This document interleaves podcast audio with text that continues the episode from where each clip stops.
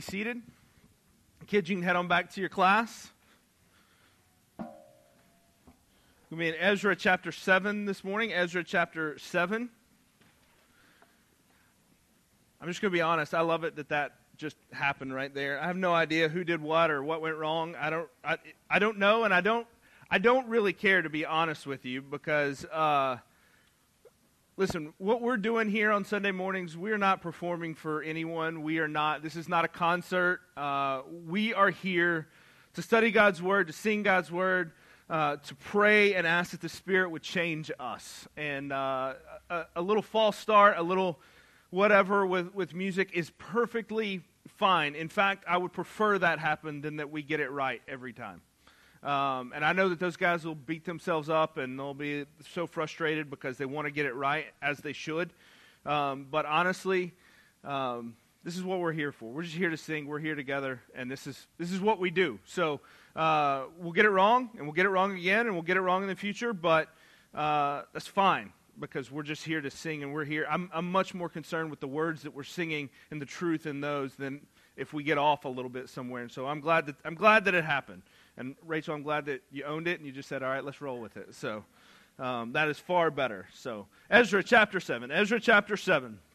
We're back in the book of Ezra. We've been in uh, the book of Esther for a few weeks, but we're back in the book of Ezra now because what we're doing is we're working our way primarily, kind of the, the central timeline we're working through is Ezra and Nehemiah. But what we've done is because Ezra and Nehemiah touch so many different things within Scripture related to different books, prophecies, uh, the book of Esther, other things, is as these other books that inform the book of Ezra and Nehemiah uh, happen along the, the chronology of how they really happen, we're, we're pulling back and we've looked at those. So we've looked at books like uh, Haggai and Zechariah. We looked at Esther for a few weeks because in the book of Ezra, in the book of see Ezra and Esther is really easy to get those things confused when you're you're talking. But in the book of Ezra, when you go through the first six chapters, that all happens in one period, and then there's this large gap of about.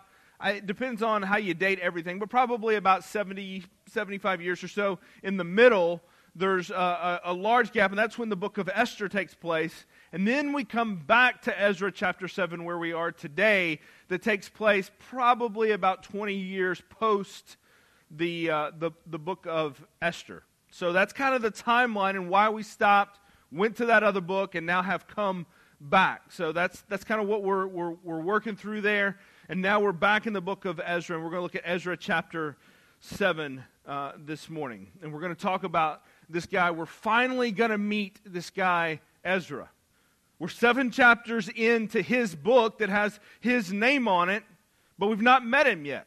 And what we're going to do is we're going to we're finally going to meet him because what he's been doing so far, six chapters in, uh, what he's been doing so far is kind of recapping for us what happened when the first wave of exiles came back from exile from Persia, from, Bab- from Babylon, then Persia. They first came back, and that was our guy Zerubbabel that led that first crew back, and that's what he's been recapping. And now he's going to talk about his role in this as the second wave of exiles come back. And there's a lot we can talk about, and honestly, I thought we were going to get to more today than I think we're actually going to we're going to get to.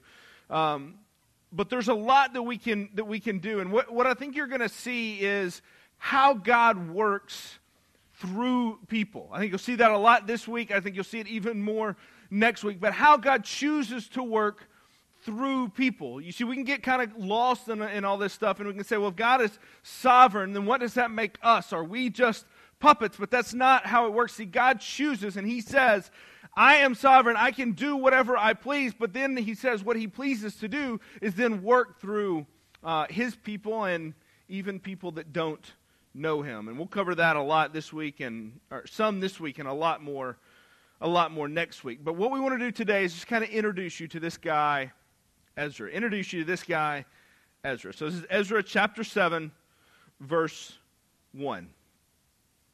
Now after this the reign of Artaxerxes, king of Persia, this is Artaxerxes, not Xerxes. That's who we've looked at before in Esther. This is now Xerxes' son, Artaxerxes, king of Persia. Ezra the son of Seraiah, son of Azariah, son of Hilkiah, son of Shallum, son of Zadok, son of uh, Ahitub, son of Amariah, son of Azariah, son of Meraioth, son of Zariah, son of Uzzi, son of uh, Bukki, son of, uh, I don't know, whatever. It just keeps going with all these names that we don't know, right? But if, you, if, if you've been around long enough, you know that whenever the Bible lays out these genealogies like this, with all these hard things to say, whenever it lays them out, a list of these kind of seemingly random names, it's almost always got a purpose for it to be there. There's almost always a reason for it to be there. So we'll get to that here in just a few minutes. Verse 6 This Ezra, the one that is the son of all these people that is in this genealogy, this Ezra went up from Babylonia. He was a scribe skilled in the law of Moses that the Lord, the God of Israel, had given.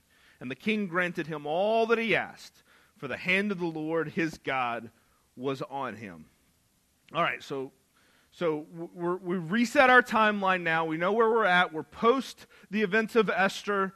We're, we're, we're post all that happened there. Xerxes is no longer king. His son Artaxerxes is king. This is roughly 20 to 25 years post the events of Esther that we read about last time. Uh, but in this opening paragraph, we can already see the impact that Esther has uh, has had on the royal court and the standing of Jews in the kingdom. Remember, Esther, when she became queen, had told no one that she was a Jew until she absolutely had to in order to save her people. You remember, Mordecai told her to keep that secret. Don't tell anybody about it. And then is whenever Mordecai came and he said, Now's the time. You have to tell the king because your people, the Jewish people, are in trouble. So then Esther comes forward says, Hey, you're, you've, you've, inter- you've issued this, this edict to kill all the Jews, but that's all my people. Please don't do this. And that's what happens throughout the rest of the book of Esther. And so then after that, Esther reigns openly as a Jew. And Mordecai, openly a Jew as well, had become second in charge. That's how the book of Esther ended for us. He'd become second in charge. And so what happens is that has raised the prospect for all Jews in the kingdom. Ezra was a benefactor of that. He benefited from the bravery and sacrifice of Esther. He benefited from the leadership and the faithfulness of Mordecai.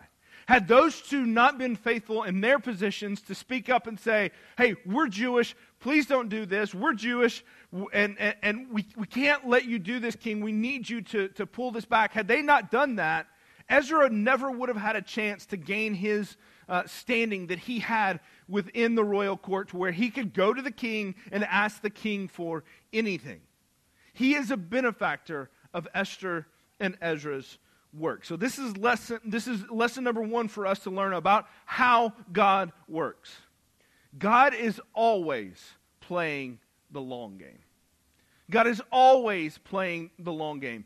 If you're around here enough, you're going to hear me say this a lot. I said this uh, maybe this exact Sunday a year ago, uh, whenever we first went into all the mess that was uh, COVID. I said very much the same kind of thing.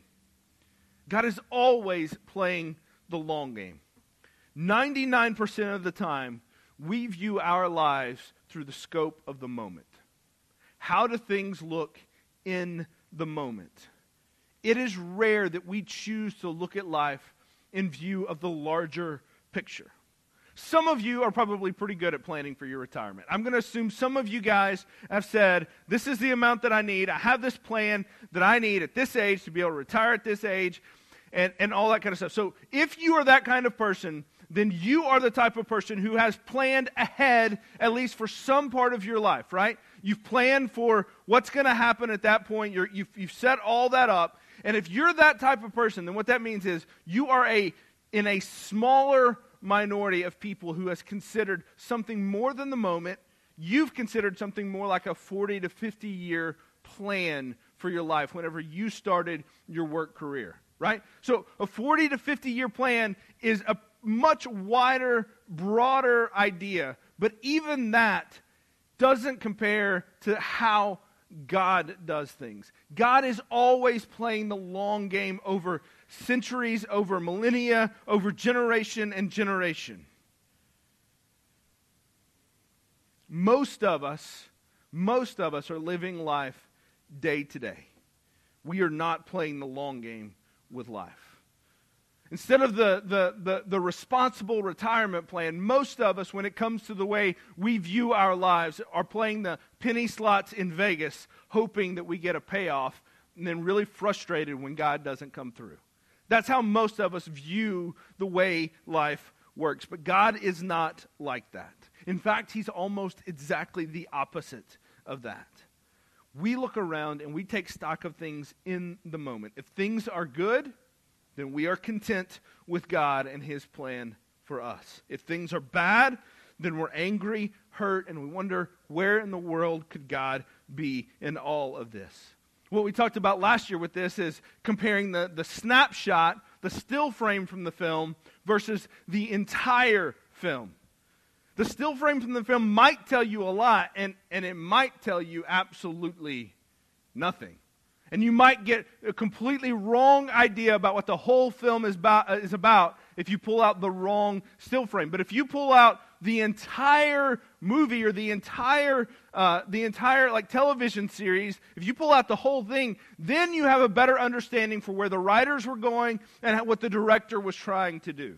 Right? So you understand the difference in those two things the, the snapshot the still frame versus the full movie we're really bad at paying attention to the full movie and we're really good at paying attention to the moment and this is what is playing out here. God is playing the long game. And Ezra is about to get the payoff for something that he had nothing to do with. It reminds me of one of my favorite verses in Deuteronomy chapter 6, verse 10. It says, And when the Lord your God brings you into the land that he swore to your fathers, to Abraham, to Isaac, and to Jacob, to give to you, with great and good cities that you did not build, with houses full of good things that you did not fill, and cisterns that you did not dig, and vineyards and olive trees that you did not plant. And when you eat and are full, then take care lest you forget the Lord who brought you out of the land of Egypt, out of the house of slavery. We drink from wells we did not dig. We eat from vineyards that we did not plant. Our houses are full, but we did not fill them. Ezra is the same way. Ezra is drinking from a fountain he did not dig. He is the beneficiary of something that he did not do. And so are each of us. We stand on the shoulders of those who came before us. We stand on Ezra's shoulders. We stand on Moses' shoulders, just as Ezra did. We stand on shoulders of people that came thousands of years before us and hundreds of years before us. God was doing something in each of their lives that now has an impact on us. You may not know their name, you may not know where they lived, you may not know what they did, but it has impacted you, and you have no idea that is the case. This is how God works. He isn't just answering prayers that you prayed this morning. He's answering prayers that you haven't prayed yet with something that he did a hundred years ago. Do you see how that works? Like, you don't even know that you need it yet, and He has already 100 years, 500 years, 1,000 years ago set something in motion that would answer that prayer for you that you're going to pray tomorrow. That's how God works. That'll blow your mind if you think about it enough. But that's how He works. He is always playing the long game. This is why we say all the time when we quote John Piper that God is doing a thousand things, and you might be aware of three or four of them. Maybe. Because maybe what he's doing right now, today, in this moment, maybe what he's doing right now, something that you're going to learn, that you're going to apply to your family, may impact someone 200 years from now. They're not going to know your name. They're not going to know what you did. They're not going to know anything that was said here this morning. They're not going to really care. But God set in motion a chain of events that would then impact them. This is what's happened here with Ezra. Ezra is able to go to the king because of something that had happened 25 years before him. He probably didn't know Esther. He probably didn't know Mordecai, though there's a chance that he may have. But he probably didn't know them. Ezra desperately needs a kind ear from a king so that he can do what he needs to do and what God has called him to do. 20 years prior, Esther and Mordecai had laid that groundwork so that a Jew could come to the king and hear and have a good hearing. And what happened when he went before King Artaxerxes? It says that he came, he gave him all that he needed, all that he asked for. Turns out he was given all that he asked for and then some. We're not going to have time, but if you read ahead here in 11 through 24 of chapter 7, you can read the letter that Artaxerxes sent out to his, to his, uh, his officials and to the governors in the area. And what he said was, give them these, this silver, give them this gold. You're not allowed to tax them. You're not allowed to put tolls on them as they make their way back to Jerusalem. Give them this and give them this and give them this. Constantly saying, give them all of these things. Open up the royal treasury and let them take things back that they may fill their temple and that they may do all that they need to do.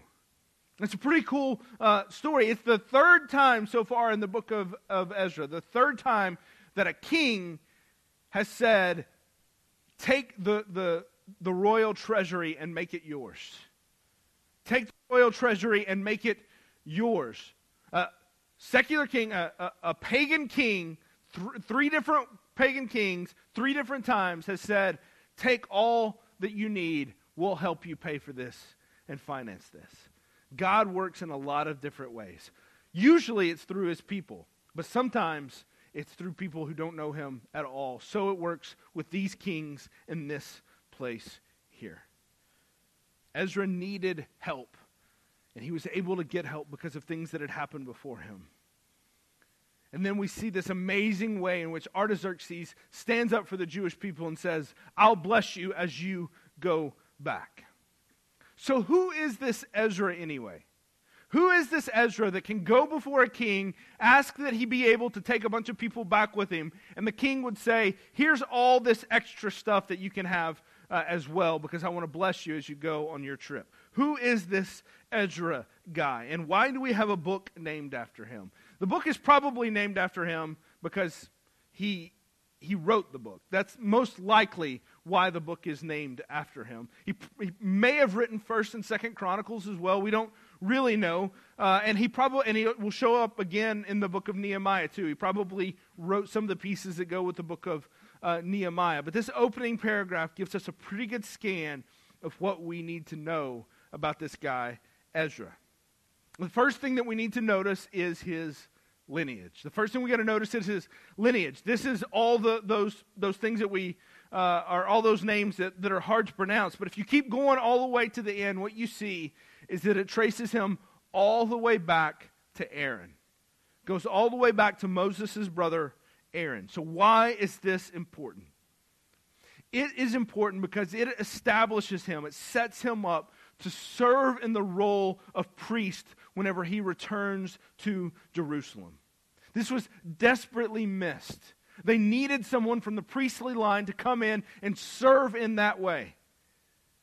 Think about where they were coming from, all right? So Israel had been in exile for 70 years.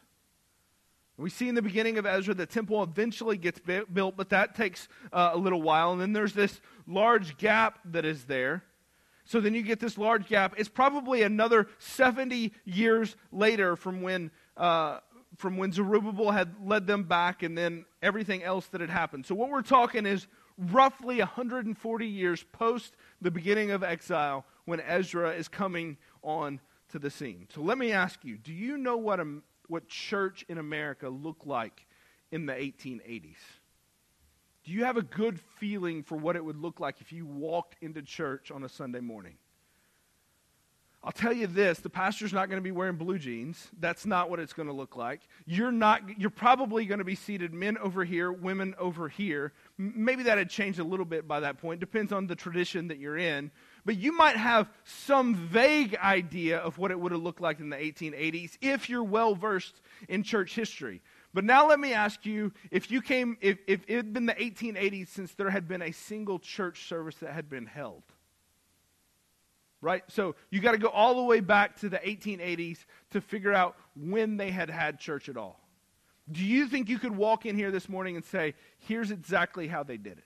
Here's what it looked like. Here's the things that they observed. Here's the things that they did. Here's all the things that they laid out. And you say, well, if I've got my Bible, I can open my Bible and I can pull out most of it. I think I could probably put together the way that it worked, especially if I'm Jewish and I'm trying to put together the service that they would have held. Most of that's written out. But here's the problem you don't have that. Because not everybody's got an Old Testament, not everybody's got a Bible, just they don't just have the Pentateuch laying around and the law of Moses laying around. It's on a scroll somewhere. And they need a scribe, and they need uh, a priest to be able to interpret it, to be able to talk about it, to be able to do all the sacrifices that are needed there. But they didn't have any of that because they didn't have a temple. And not everybody had the scrolls. So you can imagine the chaos that worship would have been, that things would have been when they come back from exile. Nobody knew what to do. People had generally had an idea, like, oh, I, it seems like I remember they did this on this day, but I can't remember exactly what they said. I can't remember exactly what it looked like. Nobody had a clue what to do. So Ezra says, I'm coming back, and I'm going to come back and I'm going to teach the people what to do. They were in desperate need of a scholar, they were in desperate need of a priest. This was Ezra. And this is why we chase this is why we trace his lineage all the way back to Aaron to know that he could faithfully serve in that role as a priest. So Ezra's role here is critical. It's so critical, in fact. And here's, here's the thing if I were to ask you, tell me the 10 most influential people in the Old Testament. If I were to ask you that, that just to, to write out the, the, the, five most in, the, the five most critical people in the Old Testament, you're probably going to get Moses. You're probably going to get David. And then after that, it's going to be it's going to be a bit of a it's going to be a bit of scattershot. Where you go from there? I'd almost be willing to bet that Ezra is not going to make your list. But the rabbis, after Ezra's time, will tell you that Ezra was second only to Moses in his influence. Because what he did was, a, was functionally a second Moses. He was leading his people out of bondage back to Jerusalem, just as Moses had led his people out of bondage, out of Egypt to the promised land. He was doing very much the same kind of a role. And just as Moses had to give his people the law because they did not have the law before him, Ezra has to give the law again to the people of Israel because they didn't know the law anymore either. Nobody knew what they were supposed to do.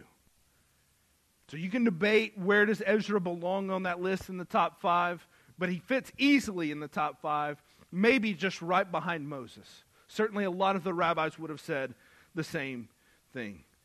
Ezra is seen as one of the central and most important characters in the Old Testament. This is why it's so important that we know our Bibles. This is why it's so important that we know the storyline of Scripture and how things work in Scripture we miss too much of what God is trying to teach us and tell us whenever all we do is just hit the high points and go back to our, uh, uh, our, our, our comfort stories that we know so well. We must know, because uh, listen, not a lot of people are going to open up to Ezra and Nehemiah for devotional reading.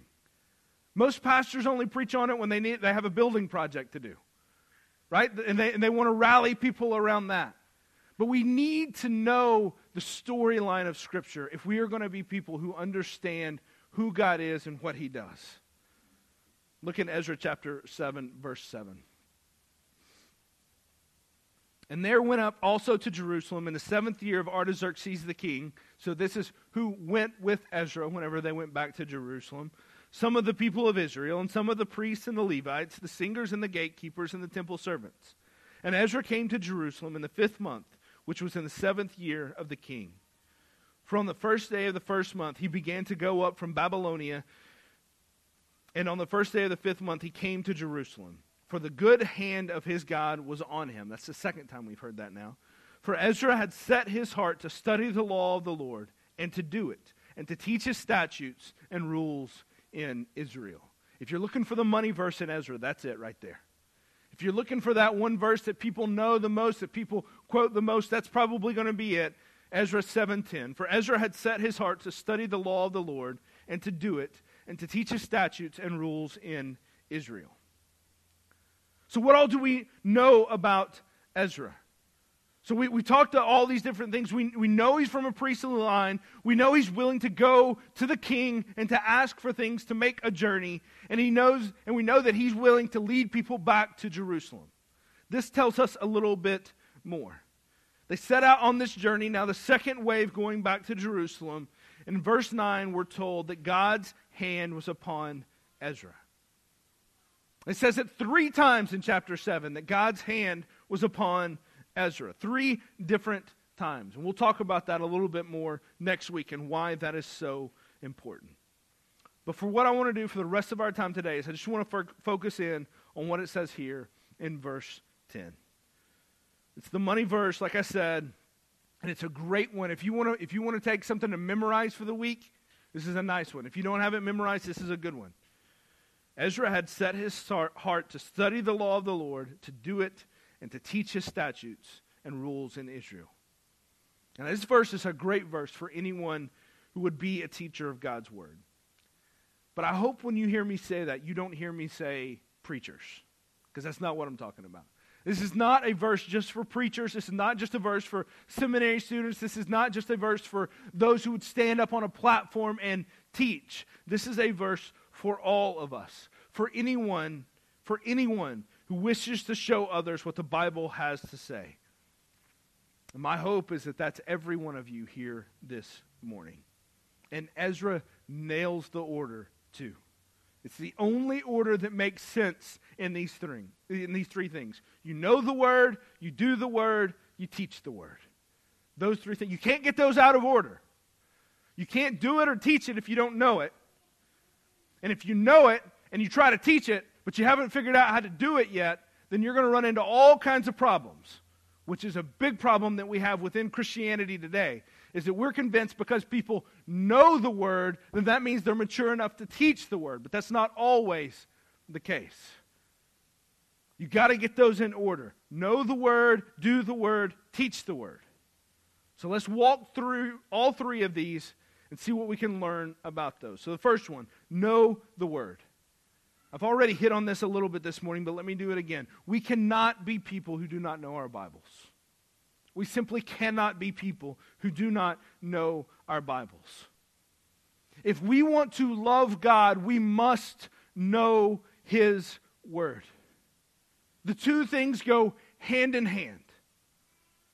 Too often we can say, well, I, I, I, understand that I need to study this and I do want to study this, but I'm more interested in the experience. And so the music's got to hit just right and the bridge has got to build just right. And I've really got to kind of feel it. If I don't feel it, I don't know that I love God. But I'm here to tell you that it's far more important that you know the Word of God than that you feel it with the music. You need to know the Word of God. If you have no desire to know the Bible, you cannot in really you cannot in any real sense claim to have a love for him too. Now that's a big statement. But if you have no desire to study scripture, no desire to know what his word says, then you cannot in any sense claim to love him too. Now I'm not saying you have to read your Bible or know your Bible to be a Christian. You do not have to have the books of the Bible memorized. You do not have to be able to cite verse for verse everything that's in the Bible in order to be a Christian. You do not. Jesus saves us, not the Bible. But I am saying you have no idea if you're a Christian or not without the Scriptures. You must know the Scriptures. I'm saying you have no way of knowing how to please your King and your Master if you do not know the Bible. Now, sure, the Spirit leads us. Absolutely, He does. But the Spirit leads us in conjunction with the revealed Word of God, never against it. The two work in tandem. At no point in Scripture do we see uh, the Bible and the Spirit set against one another. We always see how the Spirit works with the revealed Word of God in order to teach us about who God is and the nature of who He is. Those two things work together, never in competition. We need not seek to hear the Spirit if our Bible's set closed on our desks. The two work together, they are both there to lead us. The Spirit revealing the Scripture's meaning and the Scripture teaching us the truths that the Spirit will ultimately call us to do.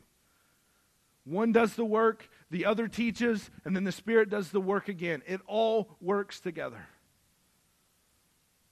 So we must know the Word. Ezra, it seems, was unique in his zeal and his ability to know the Scriptures, above and beyond all of his other peers. Perhaps it was simply because he had the opportunity. But there's no doubt that there were other Jewish uh, scholars and scribes who had the opportunity to know the Word of God. But it seems as though Ezra was unique in his zeal to know it, and his zeal to do it, and his zeal to teach it. Those with access to the scriptures at the time were few. Those that loved them and loved the law were even fewer. May not not be said of us today. We have full access to the scriptures. Every one of you that's in here, you can walk away this morning with a new Bible. If you want, come talk to me. I will give you a Bible if you do not have one. Every one of us have full access. Most of us have, have several at home, maybe dozens at home. We have full access to the Scriptures. Access to the Scriptures is not our problem. M- most of us have the ability to know more in, in, in, an, in a day's worth of YouTube videos about the Bible than generations before us could know in their entire lifetime. The information is readily available to us. The question is, what does that produce in us? What does all that information do for us? That's what number two is do the word. I love how this is in here. I love how it doesn't just say that Ezra set to know the word and teach the word. It's got this little bit in there, do the word, right in the middle. We all know people who can cite Bible verses, who can win every Bible argument, and can win at Bible trivia, and can call out people for all the obscure things that they do or all the obvious things that they do in their life that don't line up with Scriptures. And then we watch them and we're convinced they have no idea how to apply any of it to their own lives. We all know people like that. Friends, we do not study the Bible for information. Information is great, but we do not study the Bible primarily for information. We study it for transformation. If God's word is not working into your mind and then working its way into your heart as a result of that, you're doing it wrong. The whole idea is that it comes into your mind, you learn and you know more, and then your heart is transformed by what you know. Most of us would love to know more about the Bible, but I wonder how many of us are truly interested in living as a seasoned saint as a result of it. You hear me talk a lot here about the art and the science of being a disciple, about how it looks different for each of us. How there is a science, there is a certain things that you need to do, but the art of how that works for you, the dance of what that looks like for you in your own life, is going to be different for each one of us. But this is what I'm talking about where you learn the science, you learn the basics of what it means to be a Christian. And then as you grow in grace and affection for God, it then begins to change who you are and what you do and what your life looks like. You know you are growing in grace. You know you are growing in your affection and love for God when that gap begins to close between what you know and what you do. If that gap widens, if that gap widens, not only are you not growing in your love for God, Jesus says you're twice the devil of hell. If that's the way your life constantly looks, and that you are growing in your knowledge, but your application of those scriptures is lacking. Spiritual disciplines prayer, fasting, solitude, silence, studying and knowing the word, scripture memorization, all of those things. Somewhere along the line, uh, we got it mixed up what those are for. Somewhere along the line, we believe that the more of those things we do, the more God will like us. That we do spiritual dis- disciplines in order to make ourselves more lovely to God But that is not how it works. In fact, that's the, the, the exact opposite. We don't do spiritual disciplines in order to make ourselves more lovely to God. We do spiritual disciplines to make God more lovely to us. And this is what the Bible, sh- Bible study should be for us. Not the intent of, of adding more knowledge and verses in our head, but that those things would go in our head and then it would change our hearts. So when Ezra says that he wants to, he needs to do the word, I think he has two things in mind here. He is a priest. I think he's got two things in mind. I think one that he has in mind is applying it and seeing how it fleshes out in your life. But I also think what he has in mind is the way in which the Jewish people would enact all of their feasts, all of their sacrifices, all of the things that were the, the daily and the, the, the, the communal rituals that they did, how they did the word. I think he has that in mind as well. But that description, even that, is a, is, it is a challenge for us. When we read God's word, when we read God's word, how does it look when it is lived out for us? We can't just be a people that know the Bible, we must be a people that live it. You can hear echoes of this in James' teaching in the New Testament. James chapter 1 verse 22. But be doers of the word and not hearers only, deceiving yourselves. For if anyone is a hearer of the word and not a doer, he is like a man who looks intently at his natural face in a mirror. For he looks at himself and goes away at once, forgets what he was like. But the one who looks into the perfect law, the law of liberty, and perseveres, being, being no hearer who forgets, but a doer who acts, he will be blessed in his doing. The, the implication from James is clear if knowledge of the word does not translate to action around the word, then what are you doing? It is foolishness. And finally, teach the word. Ezra is no doubt a teacher. It will become clear as we go throughout the rest of this book, and really even when we get into the book of Nehemiah. He is clearly a teacher. When he teaches, the people respond, and they respond dramatically. And we have several instances of that that we will look at. But even with him being clearly a gifted teacher, this call to teach the word is a call to every single one of us. Now, if you say, well, wait a minute, my spiritual gift is not teaching, that is entirely possible. It may not be teaching.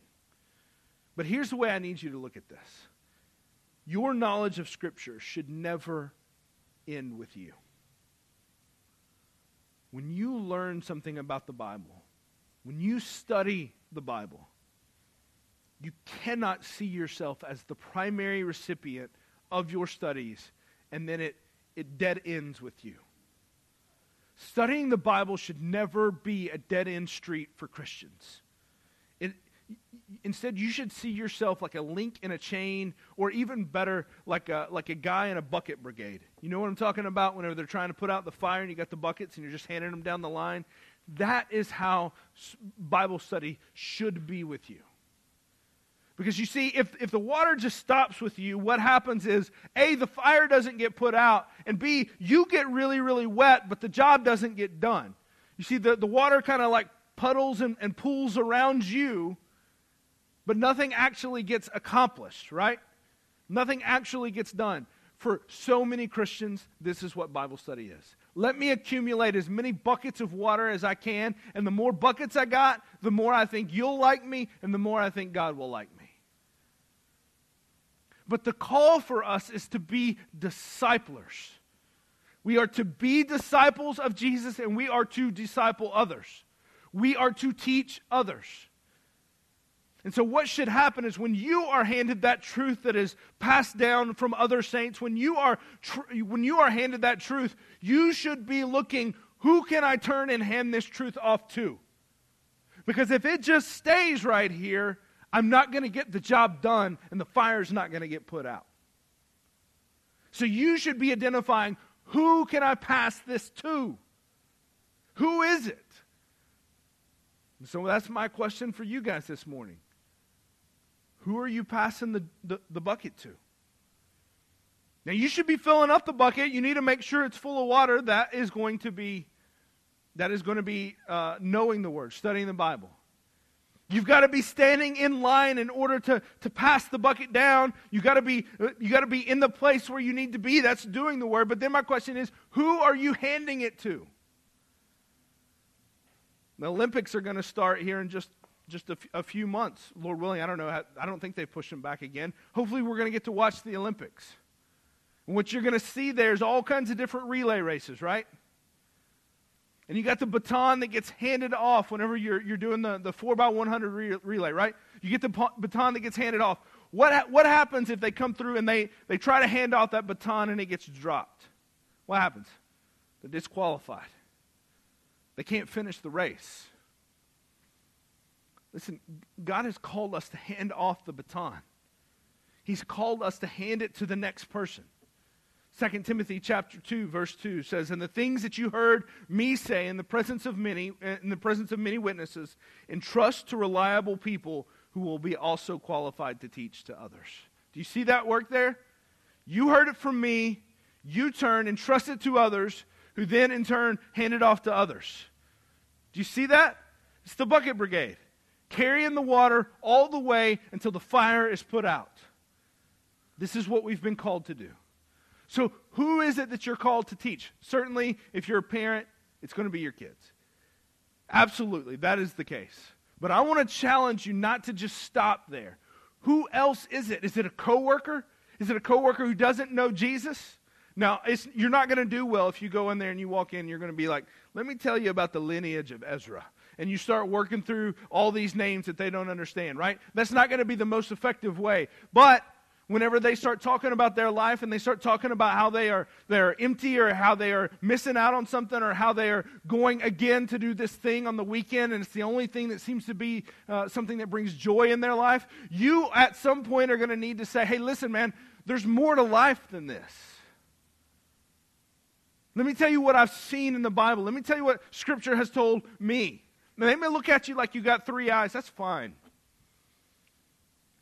And, and it certainly seems the direction the culture is going over the next uh, several years that the more you talk about the Bible, the more you're either going to get looked at like you're crazy because it's irrelevant, or the more you're going to get looked at with scorn because they think that you're uh, a hateful person and they think that you are uh, actually what's wrong with society.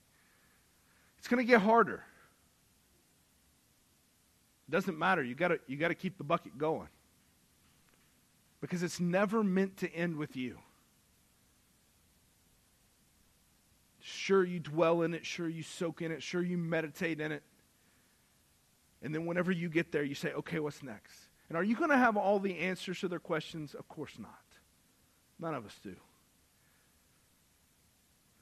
Are you going to be able to teach it perfectly? Of course not. None of us can. But one, I'll tell you, it's a community project, so maybe you begin that, and then what you need to do is you need to get them over to a front porch community and say, "Hey, come, come meet, come meet, come meet my, my, my friends. All we're going to do is eat. You don't have to worry about it. We're not going to be like, hey, we're going to we're going to have some some wings, and then we're going to sucker you in with uh, with some teaching here at the end. We're just going to. I just want you to know, there's other Christians, and we don't have three eyes. We're actually pretty normal people. We just love Jesus, and we think there's more to life than what we can see and what's in front of us. And I think, I think it'd be great for you to hear that too. So just come hang out with us. Bring them on a Sunday morning. Invite them to study the, the, the Bible with you. Walk through a, a book with them. And then you're free to ask questions too. You don't have to have all the answers. But as you study Scripture, the Spirit reveals what the, the truth of the Scripture. You see what is there, and you pass on the bucket. This is what we are called to as Christians. This is the model. Know the Word, do the Word, teach the Word. So, who are you looking to teach? Who are you looking to disciple? This world is really good at making disciples. They're aggressive at it, and they are really, really good at it. Unfortunately, the church has become very passive, and we're not real good at it. What I'm, what I'm calling you to do is to, to follow the model of Ezra. Become active in your discipleship. disciple one another within the church and to disciple others outside of the church and pass on what you know. Pass on the truth that has been handed down to you. And then you just keep that chain going. Will you pray with me? Father, this morning, this is a humbling truth for us that we would have, that, that we would be the people that you have called us to be, a people who are looking to disciple others. The truth of this message that